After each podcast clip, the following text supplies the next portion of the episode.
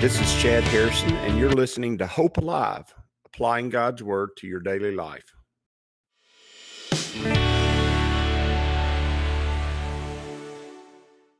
Hi, this is Chad Harrison, and I am the teaching pastor of Lake Community Church and have been serving as a pastor for 25 years. I'm also a practicing attorney.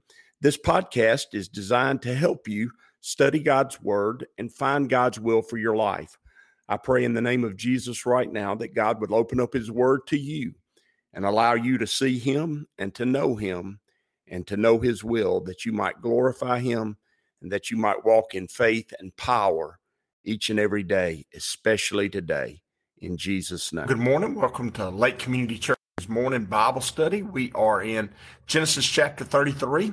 And uh, this is where we're reuniting Jacob and Esau or Israel and Esau. And it is an exciting passage. As we saw yesterday, Jacob thought that Esau was coming to kill him. And uh, when he arrived, it was a, it was a heartfelt, loving reunion. And now Esau is going to be introduced to Jacob's family. And it is important in relationships in life Oftentimes, families are destroyed by the actions of young people in their in when they're very young, and that leads to a lifetime of bitterness, and it leads to a lifetime of separation, and ultimately, it leads to families not having a close personal relationship with each other as you go on down through the generations. Now, a lot of that happens just naturally because of distance and because families grow and get to the place where they have their own things going on. And so life just carries them on into a different direction and a different purpose. But, um, obviously, the separation that's taken place between Jacob and Esau over the last 20 years is a separation based off of a wrong that was done to Esau by Jacob. In fact, uh, the last time they were together, Esau had vowed that he would kill Jacob if he was given the chance.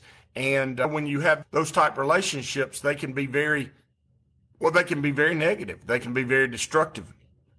They can, they can cause families not to have the full strength and power of being together. And I will say this about, I will say this about families. God gave us our families in order for us to have his, for us to have his protection, for us to have the good that comes from them and seeing them grow and mature and become and realizing that's possible for us and that God has made that reality true for all of us. And just because you make a issue with a brother or a sister or a cousin or an aunt or an uncle does not mean that you need to just cast them aside as as just yesterday's trash. That's just not a good idea for you because oftentimes, especially if these people are believers, and maybe even more especially if they're not believers and you are a believer, they are in many ways your treasure and they may be also your strength and they may also be your power down the road. Family, generally speaking, when there's forgiveness, when there's hope given, when there's purpose available in life, generally speaking, family, when that happens, provides things that the world will not provide. They will not give you. Now, if you have a strong family that takes care of each other, looks out for each other, calls each other on issues and tries to help each other become better and more, so many times that's what is the issue. You call somebody out and then they take offense and rather than reflecting and being changed, we just uh, we just sink back into what we were and what we have been. Remember, families have positives and things that are wonderful about them. They have traits. Families pass down traits that are good and wholesome and powerful. And they also pass down the sin of the fathers, passed to the second, third generation. That is the verse right before the Ten Commandments. But the grace of God's to a thousand generations. How do we get the grace of God to a thousand generations in our family? But what we do is we receive all the good things that God has given us, the grace that God has provided us through our parents and our grandparents, the things that God has made in us that are strong and powerful, that are spiritually true and spiritually purposeful. We, we take those things and receive them. And you know what those are for your family. You know what they are. You can look at your parents, and if you'll be sober and take a hard look at your parents and your grandparents and look for the things that are godly and the things that are strong and the things that are wonderful, and if you'll receive those things to yourself, that you have a special anointing in them, they can be even more powerful and more strong in you. Likewise, the sin that our parents have are passed down to the second, third generation also if we do not seek and engage the grace of God when we're dealing with those things. We have to reject those things that are the stumbling blocks of our parents and our grandparents and choose the great and wonderful and powerful things that God is doing with our family. And this is an important principle. And so many families never ever take on the really good things that God gives us, gives them because they are so busy fighting and bitter over the things that are not from God, the things that are passed down, generational sin, generational binding that takes place. And it really is. It just binds a family up. And you know those things for your family, those things that uh, generationally hold your family and separate them. And when we're dealing with these things, we have to love each other through the troubles and the sorrows and the generational bindings, the generational curses, the generational sin. And we have to promote and push each other toward good things, toward strong things, toward powerful things. And I'm going to tell you, those, both of those exist in every family and they exist on into adulthood. And a lot of times when we get to be adults, we just don't want to deal with that anymore because we dealt with it when we were growing up. But now you're capable of dealing with it. Now you're capable of making those things that are good, powerful, and you're capable of making those things that are not good and not wholesome and not strong to reject them and allow the grace of God to change and make that difference in your family. Why, why not do it now? Why not accept that? And for my daughters, I know that they're growing and becoming and trying to figure out who they are and where they are in this world and what God made them for. And they have great giftings and great strengths. And uh, those are real evident in, in how they're serving God, even in their lives right now. And so I give them a lot of license to me. And I'm in that evaluation stage, not the teenage evaluation stage where they just really hate you, but I'm in that young adult evaluation stage where they're evaluating the things they like and the things that they don't like, the things that they perceive to be strengths and the things that they perceive to be sin. And I give them license and they can crack on me a little bit. You know what I'm talking about. When you're older, when your kids get a little bit older, they uh, begin to call you out on a few things. I give them a little license to do that. Why? Because I want them to grab hold of the things that they see in mine and my wife's life that are strong. And I want them to, I want them to reject the things that they see that are not strong and not good and not from God. And uh, so they need that opportunity. They need that little bit of a license to uh, make that evaluation. And uh, sometimes it might even help me out a little bit. Don't tell them I said that now, but it might help me out a little bit also. It says in verse five, and he lifted up his eyes and saw the women and children and said, Who are those with thee? And this is Esau speaking. And Esau's now meeting, he's meeting his nieces and nephews. He's meeting his, his sister in laws. And so he's getting to know his family, which he's been, he's, because of the pain of the past, that relationship has not existed for 20 years. I want you to think about that. This family has not had the opportunity to have that strength and have that growth for 20 years. He's not been able to invest into his, his nephews and nieces' lives for that period of time. He's not been able to know his sister-in-laws and get an idea of who his brother has become based off of those relationships. He's been, he's missed out. And so has Jacob. And so has Jacob's children. He said, who are those with thee? And he said, the children which God hath graciously given thy servant. Notice Jacob is continuing to be Israel. He's continuing to be that man of grace. He's continuing to be that man who, who's now been changed by God. And he realizes that his children and his family are given to him by the grace of God. And when you take that view of life, because listen, it's hard to live with people. It is. I would like just to not live with people sometimes. I'm, I know I seem like I'm very extroverted, but on the inside, I'm very introverted. I'd rather just be by myself for most of the time. And the truth is that's not good. We need to be around family and family can aggravate you to death.